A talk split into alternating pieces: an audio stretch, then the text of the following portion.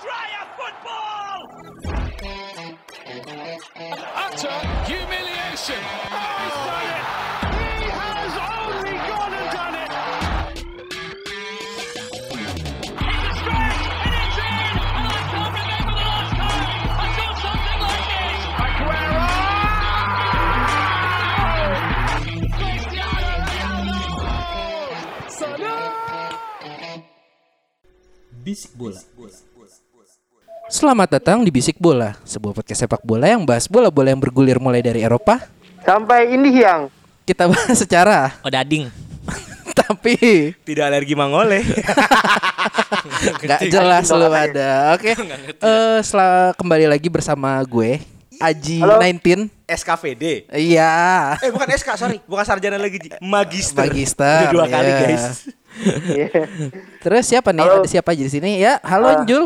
Halo, halo semuanya. Uh, gua Panji, annyeonghaseyo. Annyeonghaseyo. All, all, all the way from Tasikmalaya. Ajay. Yes. Panji kayak bersemangat ya. Iya. Assalamualaikum. Waalaikumsalam.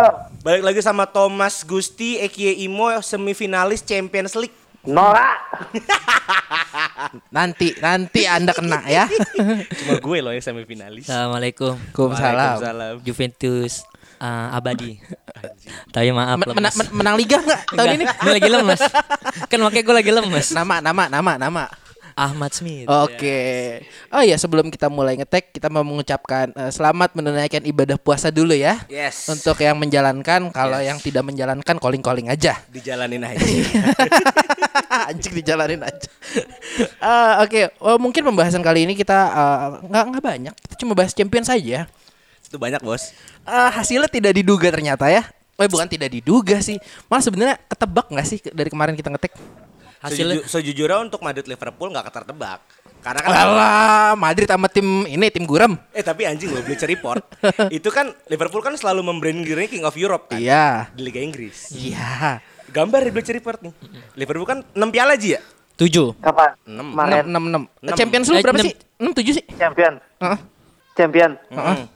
enam. Nah, enam. Ada gambarnya si Liverbird itu megang enam piala, atasnya ada gambar Madrid tiga belas piala diinjak Liverbirdnya, bro. Jadi kemarin Madrid itu ngajarin Liverpool bahwa King of Europe itu Madrid, men. Oh, statement ya, emang nih. Iya sih. Ya, emang iya sih. Uh, kemarin itu Madrid uh, menang dengan agregat tiga satu ya. Yes. Gol ya, gol gol gol home apa away sih gue lupa. Gol enggak itu gol oh. gol gol away juga. Kemarin ya yang tiga satu tuh main di mana pertama? Oh di sana di Alfredo Di Stefano Arena. Oh iya di itu stadion kontrak. Uh, itu menang tiga satu dan kemarin main di Anfield itu uh, kosong kosong ya. Ada yang mau masuk duluan untuk Liverpool Madrid? Mungkin Panji. Nah tapi kayaknya gue dulu deh ya, karena kemarin gue kan nggak ngetek. Gue mau memberikan uh, apresiasi untuk kiper Real Madrid ya. Thibaut Courtois. Anjingnya itu jago banget kemarin. Gue nggak tahu kenapa. Terus uh, Madrid itu untungnya bisa selamat walaupun bermain tanpa Ramos yang uh, yes. kalau nggak salah itu kena COVID. S K V D hmm. juga ya. Ya sama kayak gue. Dan uh, ya meskipun masih sering keteteran, gue harus mengapresiasi wingback uh, wingbacknya Madrid bisa menahan gempurannya Mane, Salah, uh, T A A sama siapa kirinya tuh Robertson. Robertson, iya. Walaupun masih keteteran ya. Cuma ada satu yang gue rasa Madrid dan Liverpool sama-sama imbang dalam hal ini. Dua-duanya nggak jelas mainnya juntrungannya kayak gimana asli. Gue gue ngeliat itu sangat tidak enak sekali ya permainannya walaupun Liverpool menyerang terus ya. Yes. Uh, mungkin gimana? Ada yang mau mengomentari tentang hal yang baru gue sampaikan? Gue sebenarnya mempertanyakan Liverpool kok performanya turun banget nih setelah badai cedera kemarin. Oh apa? Ini yes. Liverpool tuh turun kemarin uh, dengan uh, pe- sama kayak Madrid. Sorry ya gue potong. Mm-hmm. Uh, penyerang, lini tengah, semangat dan kiper. Yes. Dan nggak ada backnya ya, semangat aja mereka. Nah, sebenarnya kemarin itu kan Liverpool punya chance besar Ji buat lolos, hanya butuh dua gol. Eh, lu gila lu dua gol banyaknya. Bisa, karena backnya ada Nacho dan Militao doang, nggak doang sih. Militao kan yang bagus ya, cuman bisa dua kosong itu hal mudah untuk Madrid yang lagi sakit sebenarnya kan. Ya, di spot of Courtois kejagoan ya. Saya tuh gak suka deh kalau Madrid itu berjaya kayak gini, saya gak suka nih. Emang kenyataan Courtois jago kemarin. Oke, okay. Cuman yang gue kritik, ya ini mungkin masih ada intrik antara Mane sama Salah. Ingat deh dua tahun lalu atau tiga tahun lalu, ingat gue ketika Mane Salah kompak, ini deadly man, deadly front three. Tapi ini ada intrik nih di depan nih. sebenarnya dua kosong untuk penyerang sebombardir Mane sama Salah itu bisa. Ya Chelsea dengan penyerang gak jelas aja bisa kok, ya kan, nyetak gol, ya kan. Itu yang harusnya menjadi P R-nya Klopp. Tapi emang ketika gue riset Klopp di Dortmund, memang tahun ketiga keempat Klopp itu gak terlalu fantastis. Oh, oke. Okay. Ini P R-nya Liverpool, gimana caranya ngebalikin Jurgen Klopp taktiknya tuh bagus lagi. Apakah kutukan megang Y N W A di Anfield oh, iya, itu iya, iya. beneran ada gitu loh kan, karena parah men. Ini yang yang buat gue menjadi kritik buat Liverpool sih. Kalau lu gimana, Mit? Gue ngeliat Liverpool Madrid ya. Iya. Yeah. Semuanya empat pertandingan uh, Liga Champions Liga Champions ini uh, udah terlihat di leg pertama ya. Yeah. Semua kemenangan udah terlihat. Um, jadi bagi gue datangnya Madrid ke Anfield itu bukan untuk menjadi uh, klub yang sebagai pemenang, tapi memang dia di situ menjadikan apa ya, mencari taktik baru untuk melawan tim yang lain setelah Liverpool, karena ini udah gampang aja. Anjing racik taktik. Karena di, kalau lu tahu skemanya Zidane ini dalam tiga tahun eh tiga match belakangan ini uh, dari Atletico, abis itu El Clasico, mm. masuk lagi ke Liverpool, bahkan mm. di Liverpool juga empat pertandingan maaf. Mm. Um, ini udah punya strategi di mana ketika dia udah unggul satu kosong atau dua kosong, Zidane ini akan uh, bermain dengan defense. Ini tejar, ini jarang dan bahkan baru dilakuin oleh Madrid sekarang-sekarang ini kan. Uh, bagi gua uh, taktik ini sangat-sangat berlian untuk Zidane lakuin di sekelas Madrid, karena dia tahu lini pertahanan ini uh, agak sedikit goyang ya, nggak adanya yeah. Ramos maupun uh, Varane. Varane jadinya Varane, dia iya, mesti betul. gunain beberapa taktik yang gitu. Dan bagi gue uh, Liverpool ini di Anfield adalah ladang trainingnya dia untuk memperkuat Anjing. taktiknya dia ini. Jadi di Anfield ladang training loh. Yeah. Masuk akal, karena yeah. kan abis itu lawan tim Inggris lagi. Ya, yeah, karena kan yeah, kita yeah, tahu yeah, uh, uh, Real Madrid nggak dapetin beberapa chance yang sangat murni untuk bisa menghasilkan gol. Tapi Liverpool yang bisa kan. Mainnya terlalu Vinicius sentris nah, menurut gue. Yeah, itu yeah. itu kan gue. itu karena karena karena mereka memainkan counter attack. Yeah. Ya kan? Dan, tapi nggak ke Vinicius juga dong, ada Benzema loh yeah. Mit di situ. Maksud gue maksud gue gini Ji. Uh, dia apa dia Penyebar memainkan bokep. Dia memainkan counter attack melawan Liverpool adalah sesuatu hal yang sangat baik banget karena oh, dia tahu ya, nih. Iya, right. Karena kita tahu penyerangnya dia lagi pada mandul kan, oh, terbukti iya, dengan beberapa iya, iya. Uh, berat badannya naik malah uh, Mane maupun Salah. Oh, iya. Jadi jadi beberapa persiapan puasa bro. Iya. Maksud gue ya dengan dengan datang ke Anfield dan dia bisa merubah taktik secara in, uh, defensif ya, itu menjadi ladang trainingnya dia untuk kedepannya melawan Chelsea. Itu sih bagi. Nah kalau menurut lo gimana Jul kemarin hasilnya kedua Madrid sama Liverpool?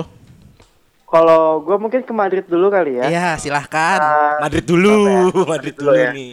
Ya credit to Madrid tuh gitu loh, kelihatan mana sih tim yang emang udah sangat pengalaman, tim yang mau di mau diotak-atik segala macam juga masih klik gitu, dan kebetulan lawannya juga lagi jelek. Lo lihat deh, uh, Madrid tengahnya diubah-ubah, tapi langsung misalnya dia main main A nih. Modric itu di kanan ya kemarin ya? Iya iya iya, sorry sorry sorry uh, sorry. Farfedinya di R B. Kemudian di, di, diganti taktiknya tiba-tiba jalan aja gitu, kayak nggak harus nggak harus putar kepala gitu kalau tangannya diputar-putar tuh. Sedangkan Liverpool kalau satu hilang aja, waduh, flow-nya tuh udah nggak dapet men, flow-nya tuh udah kayak keblok aja gitu. Jul, dan kemudian ya. Jul, tapi lu merasa nggak pemain depan lu front three lu kemarin nggak fokus mainnya kayaknya? Ah, uh, nggak fo- fokus enggak ya, cuma emang lagi jelek aja. Musim ini emang jelek banget. Gua akuin nih jelek banget. Mane tuh ibarat kata tahun lalu sepuluh nih paling tiga nih skornya. Anjing. Firmino, Firmino juga turun banget. Dan paling uh, Thiago dua pertandingan ini enggak starting. Gue juga mempertanyakan hal itu sih. Dan lebih me, lebih uh, mengutamakan Nabi Keita yang bagus enggak, cedera iya. Eh tadi dulu Liverpool nanti aja, gue Madrid dulu. Nah kemudian Madrid ya sebenarnya ya gue kalau buat ngomong Madrid juara nggak bakal juara. Cuma kalau wow, kita ngomong kemarin lawan Liverpool, tentu ini kelihatan banget kelasnya gitu loh. Tim yang burn out sama tim yang memang dari tahun ke tahun sustain kelasnya dia gitu. Ini kelas gue loh. Walaupun gue genek turun tapi ini kelas gue. Beda sama Liverpool yang ya gue, gue kita gak boleh gak boleh apa ya, kita mengaku gitu. Dua tahun kebelakang ini Liverpool lagi, lagi gila-gilanya. Uh, jaya, ke belakang. Jaya. Jaya.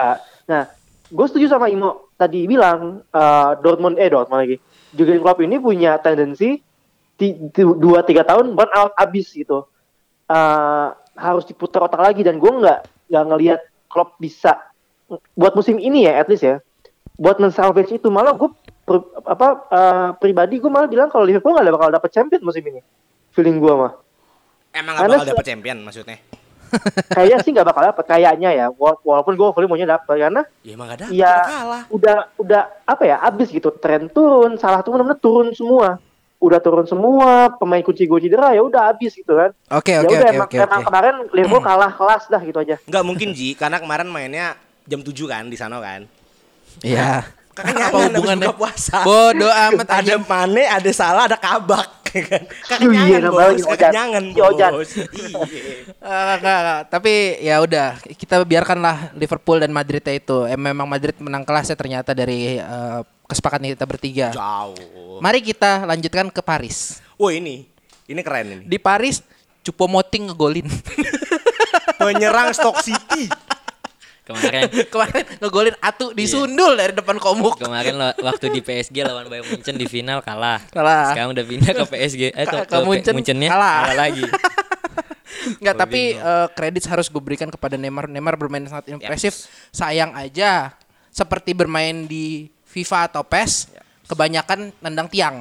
Ya, yeah. Neymar adalah yeah, teman keba- tiang. Kebanyakan ketemu tiang kemarin. Kalau mungkin uh, apa crossbar challenge kemarin skornya, wow, menang banyak itu P S G. Bisa dihitung banyak. Okay. Tapi uh, kalau gue melihatnya kedua tim ini kayak apa ya, entah Mbappe yang terlalu jago di depan atau emang backnya Munchen tuh sampah kemarin. Asli sesampah-sampahnya ah, sampah. Itu. Ya. Itu. Coba mau kenapa mau? Seperti yang udah gue bilang di episode sebelumnya, uh. ini juga meng- mengkutip dari salah satu pandit Jerman yang bilang, bahkan seluruh fans Bayern Munchen, gunakan Lukas Hernandez di tengah lagi. Kemarin okay. itu kan yang starting Alaba Boateng lagi, Alaba yeah. Boateng lagi. Uh, sejak dari dua ribu dua belas yeah. atau dua ribu tiga belas kayak itu ya. Lu udah beli Lukas enam puluh juta kan, rekor transfer Bayern Munchen. Dan kemarin work sebenarnya, karena kan menang satu kosong ya, Bayern Munchen ya. Yeah, Lukas gak ada artinya lah tapi yes. satu kosong ya. Lukas itu dapat empat clearance, dua belas recovery.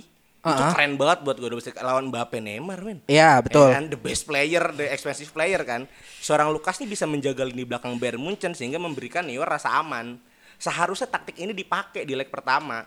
Pure sih kemarin itu kalah mental. Karena kan tiga sama P S G udah dapat away goal kan. Loh, kalah mental. Kalah mental. Tim segede Munchen kalah mental dengan pemain-pemainnya juara Champions kemarin dan Hansi Flick yang mau pindah itu. Nah iya mau ke Jerman. Nanti kita bahas. Yes. Tapi menurut lu kalah mental. Kalah mental di di match pertama ya. Boateng Alaba enggak berhasil memberikan rasa aman ke Neuer, dibantai tiga gol, eh tiga dua sebenarnya kan. Dan seharusnya penyerangnya juga jangan Choupo-Moting. Ya, siapa lagi? Siap ya, gue tanya lu siapa lagi? Sebenarnya ada pemain muda V T R mungkin enggak terlalu punya mental ya. Mungkin dan iya sih. Harusnya, harusnya gue sih pengen percaya Muller taruh depan aja. Setidaknya kan cetak satu gol lagi lolos Munchen kan ke semifinal. Oh, Muller jadi false nine gitu. Yeah, once again ya Pochettino memang punya jiwa semifinalis ya. Ah, fuck you lah Pochettino. Eh, Jul, kalau menurut lu gimana Jul ini si Munchen sama P S G Jul? Ya, uh, kalau P S G sama Munchen kembali ke episode lalu ya, Leon, kalau Munchen enggak ada Lewandowski udah kayak garam tanpa sayur. Eh, sayur tanpa garam. Kebalik gitu. Anjing.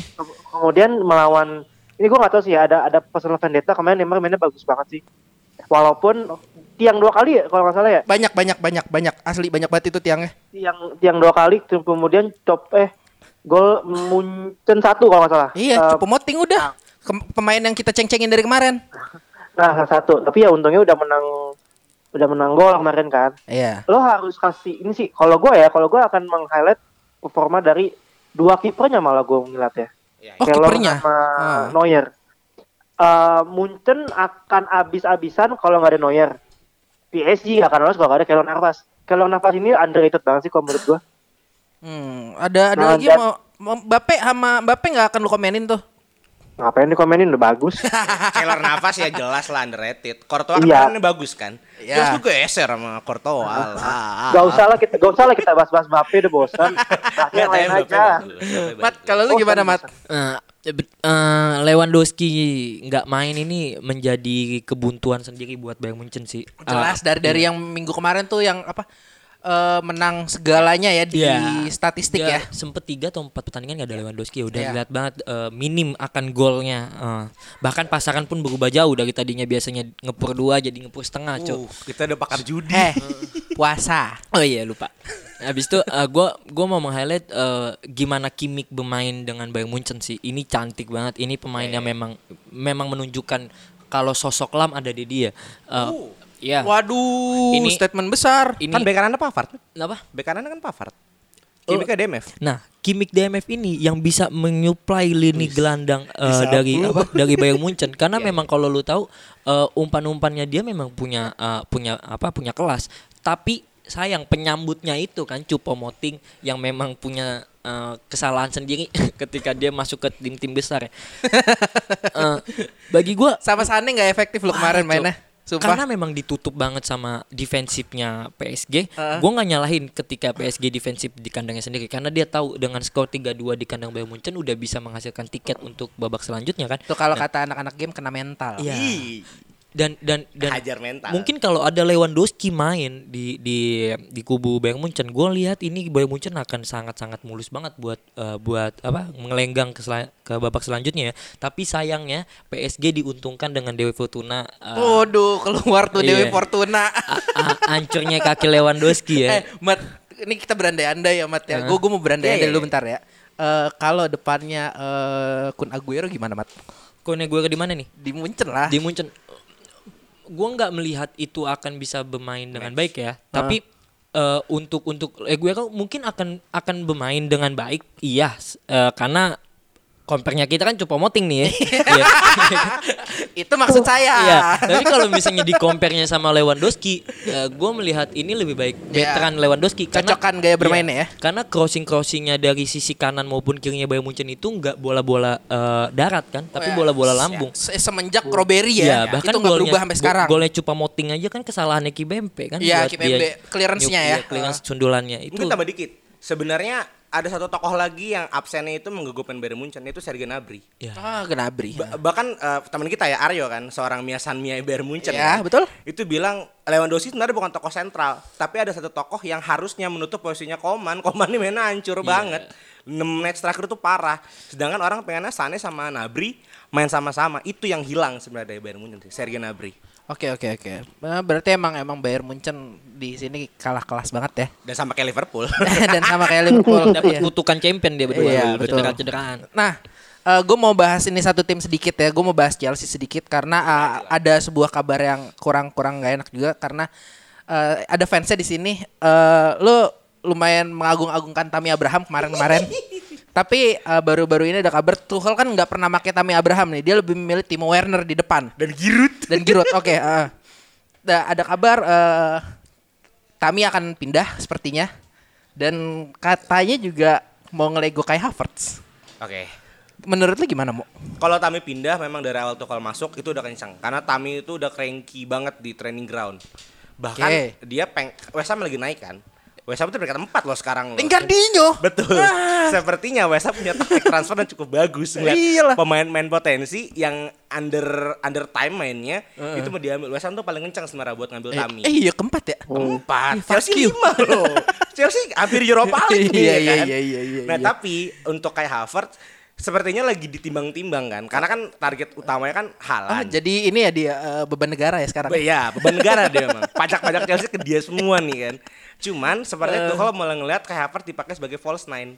Oh. Werner taruh kiri, Odoi oh. atau posisi taruh kanan. Sepertinya ya, karena Havertz kan si ngasis kan. Hobinya ngasis aja. Bisa meng- mengantarkan ke juara nggak tuh kira-kira ntar? Gue percaya Havertz tahun depan better sih. delapan puluh juta itu enggak boleh. Ragu-ragu dia Mat. Karena duit. Panjing kenapa Panjing? Kenapa Jul? Ada kemungkinan enggak Tammy Abraham dipakai buat leverage buat Declan Rice? Kan Declan Rice pengen bagi Chelsea tuh. Ah, bisa. Declan Rice. Bisa jadi penukar karena kan uh, Chelsea butuh D M F yang bisa jadi C B. Ah. Kante kan juga mau ke Inter ya. Iya. Kenceng banget nih Kante yeah. mau ke Inter. Sepertinya uh, Rice gue enggak tahu nih, kabar Rice itu kan masih fifty-fifty semenjak Lampard cabut. Karena yang ngotot kan oh. Lampard kan. Cuman yeah. bisa jadi sebagai uh, tukar guling atau pemanisnya, pelurusnya, pelicin, pelicinnya Declan Rice buat masuk. Susah bener nyari kata-kata. Ke Chelsea. Cuman tetap target transfer Abramovich adalah Erling Haaland, Erling Braut oh. Haaland sama Aguero. Oke okay, oke okay, oke. Okay. Nah uh, itu kan udah akan match kemarin. Mari kita melihat ke depan. Oke. Okay. Uh, apa sih ketemu mana ketemu mana sih ini Champions gue lupa deh. Kita nggak bahas Dortmund City nih? Ah uh, nggak usah. usah. Chelsea ketemu Madrid. Chelsea ketemu Madrid dan uh, P S G, P S G, P S G ketemu City. Berarti ini akan menghasilkan final yang uh, nantinya ada juara, bisa jadi ada juara baru, ada juga uh, muka lama yang udah pernah juara. Hmm. Satu kali aja muka lama, bener sih tapi iya. bener-bener. Menurut kalian uh, yang seru di laga yang mana? Uh, Chelsea Madrid sih. Oh, P S G City lah. P S G City sih. P S G City. P S G City. Ya, karena Chelsea Madrid mana serunya? Gini gini gini gini gini. Ya udah kita berarti ke dua satu mid. Sorry mid. Kita yeah. bahas uh, P S G nah. City dulu. Yeah, yeah, yeah, yeah. Apa menariknya laga ini? Ini kedua tim yang mainnya full attack, Ji. Full attack. Iya. Yeah. Iya kan. Walaupun City lagi sebenarnya kan lini depannya lagi aneh. Full full attack tapi kan uh, P S G kemarin waktu di Munchen terlihat kan mainnya yeah. ngendok di belakang. Cuman enggak tahu nih ketemu Guardiola kan. Oh iya. Yeah. Coach terbaik ya kan, coach si boros gitu kan. Terbaiknya ini dong, Klopp dong kalau tahun kemarin. Kemarin kan. Sekarang mah Tuchel lah.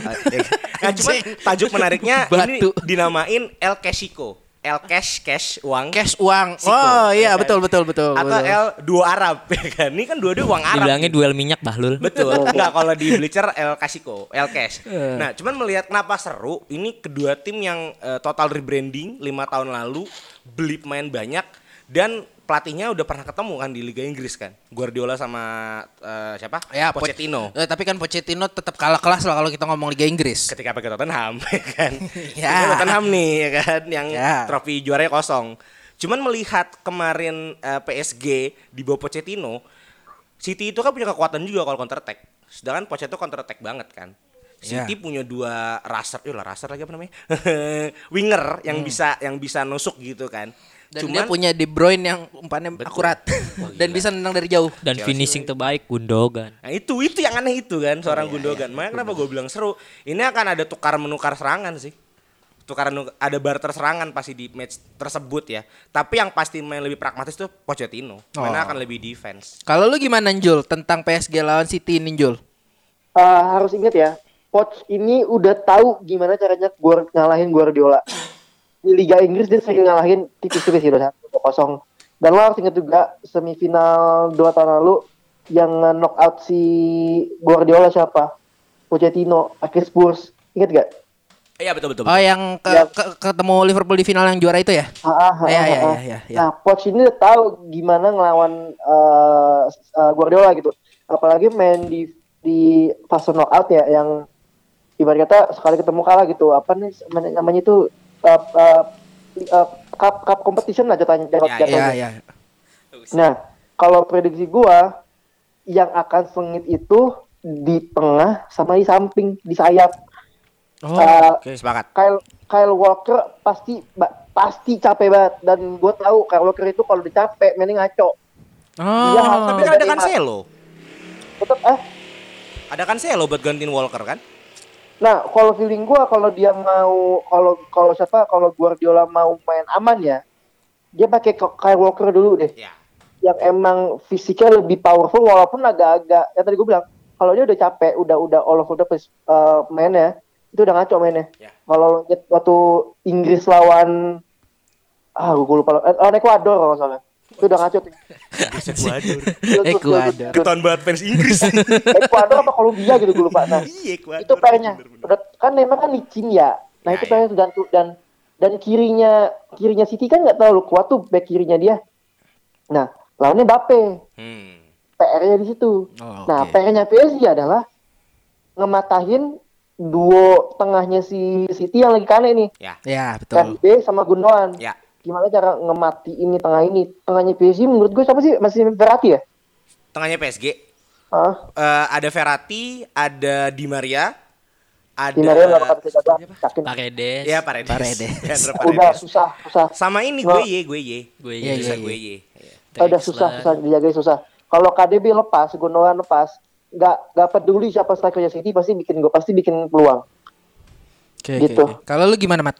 Nah kalau gue sih ini ini uh, pertandingan yang bakal melihat uh, kita akan melihat banget taktik dari uh, lini tengah ya karena balik lagi uh, kreatif lini kreativitasnya City itu kan di De Bruyne. Di De Bruyne yeah. maupun ada Bernardo di, uh, Bernardo Silva yang siap buat ngebantu.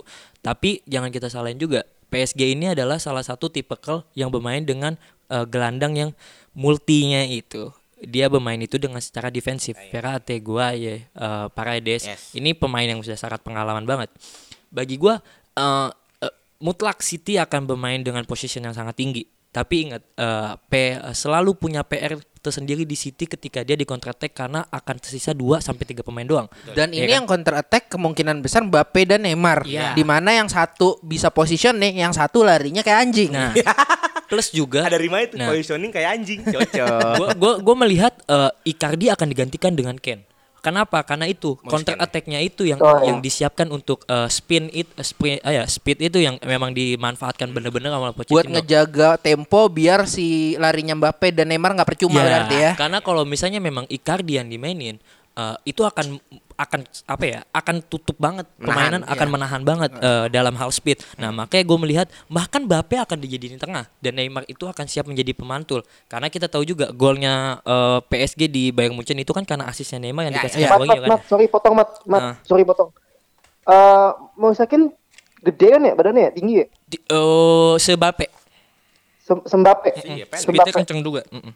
Oke oke lanjut lanjut. Jadi, ya, gue melihat ini nggak nggak tentang uh, bermain dengan bola-bola lambung, tapi akan bermain dengan bola-bola rendah yang emang siap banget untuk uh, kedua belah pihak ini bermain dengan baik. Satu dengan positionnya dia, uh, pragmatisnya Pochettino ini yang memang mesti uh, berjalan kalau memang dia mau menang ya. Oke. Okay. Karena kalau misalnya P S G-nya terlihat nggak banget mau menang, ya udah siap buat lawan City. Ya udah siap kayak Juve kemarin nggak mau menang yeah, ya.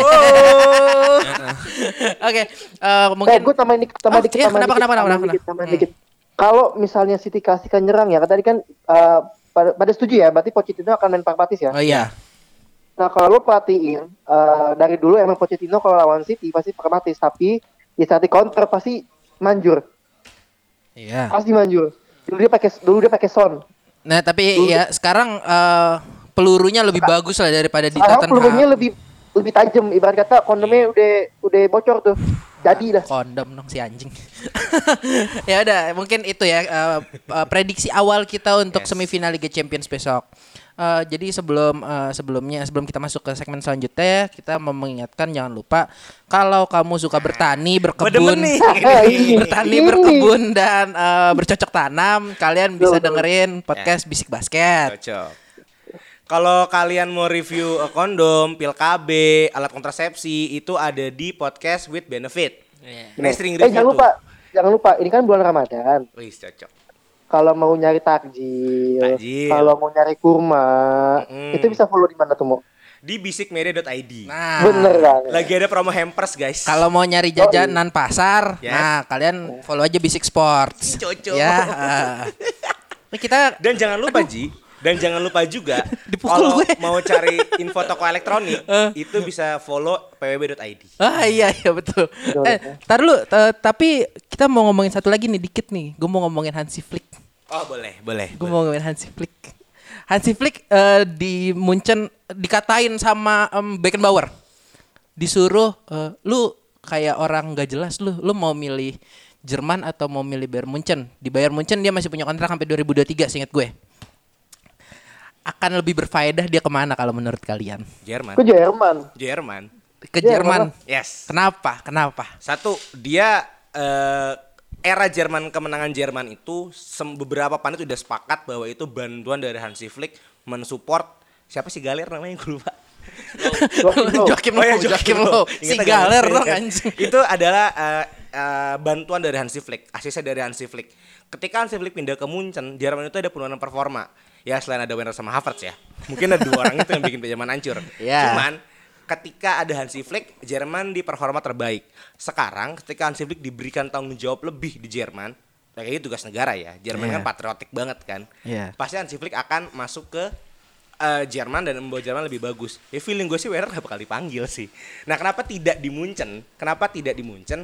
Bagi gue Munchen punya banyak stok pelatih yang bisa menggantikan Hansi Flick.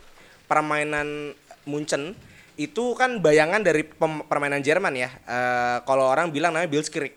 Iya. Yeah, taktik Blitzkrieg. Yeah. Tekanan segala sisi. Yeah. Rata-rata pelatih Jerman bisa. Nagelsmann itu bisa menggantikan Hansi Flick di Bayern Munchen dan memberikan permainan terbaik. Tapi yang paling bisa Blitzkrieg menurut gue Jurgen Klopp tuh. Setuju. Tapi kemana dia? Hah? Kemana Tapi dia? Kan gak tahu. Kayaknya sih mau, sih mau menukangi Liverpool nih untuk musim depan. Tapi gak mungkin Munchen mengambil pelatih yang lagi underperform sih, Ji. Ta- uh, Enggak, timnas Jerman. Oh, Jerman. Uh-uh. Ya cocok sih, boleh sih. Tapi menurut lu gimana, Njul? Jangan tuh kalau mending kalo, ya. Kalau kalau kalau gue gini, menurut gue setuju sama Imo. Mending Hansi Flick ke Jerman karena gini, pertama, dia udah menang segalanya di Munchen buat buat jangan bener omongan gue. Iya. Ya, anjing. Dia udah menang segalanya gitu, dan sekarang kan kalau kita ngomongin pelatih Jerman gitu kan, pelatih Jerman tidak, tim nasional Jerman tidak akan dilatih sama orang non Jerman menurut gue. Oke. Okay. Karena mereka terlalu terlalu apa ya? Gengsi lah, bro. Jerman dilatih sama orang non Jerman, dan sekarang Bangsa Arya saat... paling bagus, bro. Eh, nggak usah saat ke ini, Charlie Chaplin deh. Saat ini yang running, saat ini yang bisa ibarat kata bisa dibilang pantas lah menunggangi uh, timnas Jerman cuma dua, Hansi Flick sama Jurgen Klopp, dan dan menurut gua Jurgen Klopp gak akan mau, belum mau, karena kontraknya pun belum habis di Liverpool dan dia masih punya P R di Liverpool. Nah, Hansi Flick udah menang semuanya, buat ngapain di Munchen lagi? Kalau lu bisa nunggangi timnas Jerman gitu. Simpelnya sih gitu sih, karena untuk saat ini pelatih Jerman yang pantas untuk mati Jerman cuma dua. Siapa? Tuh. Ya tadi Jurgen Klopp sama Hansi Flick, tapi oh. kemungkinan yang punya stance lebih besar Hansi Flick. Gak mungkin insecure. Jawaban jawaban insecure. Pengennya Klopp tanggung jawab iya. dulu. Tanggung jawab dulu lah. Kalau kalau lu gue nggak mau ngasih opsi Hansi Flick, Mat, buat uh, pelatih Jerman, Mat. Soalnya ada kabar-kabar juga katanya Pirlo ya? Opa Wenger, oh, Wenger mau ngelatih Jerman. Menurut tuh cocok gak cara mainnya Wenger sama Jerman, Mat? Hmm, cocok. Kenapa? Karena kita tahu nih uh, Jerman ini kan lagi tumbuh dengan pemain-pemain muda ya. Betul. Jadi dengan datangnya Wenger ini akan Wenger, Wenger, Wenger, Wenger, Wenger. Oh iya, Wenger dia tuh. Si bego ya. Oh. Maaf. Iya, dengan datangnya Wenger ini kan akan menjadi sebuah angin segar untuk untuk pemain-pemain muda yang generasi kedepannya untuk Jerman. Karena kita tahu juga Jerman lagi hancur nih. Jerman benar-benar lagi hancur dengan dengan ada transisinya pemain muda ke arah pemain uh, dengan pemain tuanya ini memang hancur banget. Bahkan di Piala Dunia pun gak bisa berbuat banyak kan? Iya, nah, betul. Dengan uh, tapi bisa diuntungkan dengan Flick, uh, fix ya, Flicks. Kalau Flicks ada, dia nih udah tahu selut-belutnya Jerman, yeah. ya kan? Dengan datangnya dia, angin segar untuk Jerman untuk uh, memberikan yang terbaik bisa untuk uh, ke penontonnya bahkan ke warga negara Jerman yeah. kan.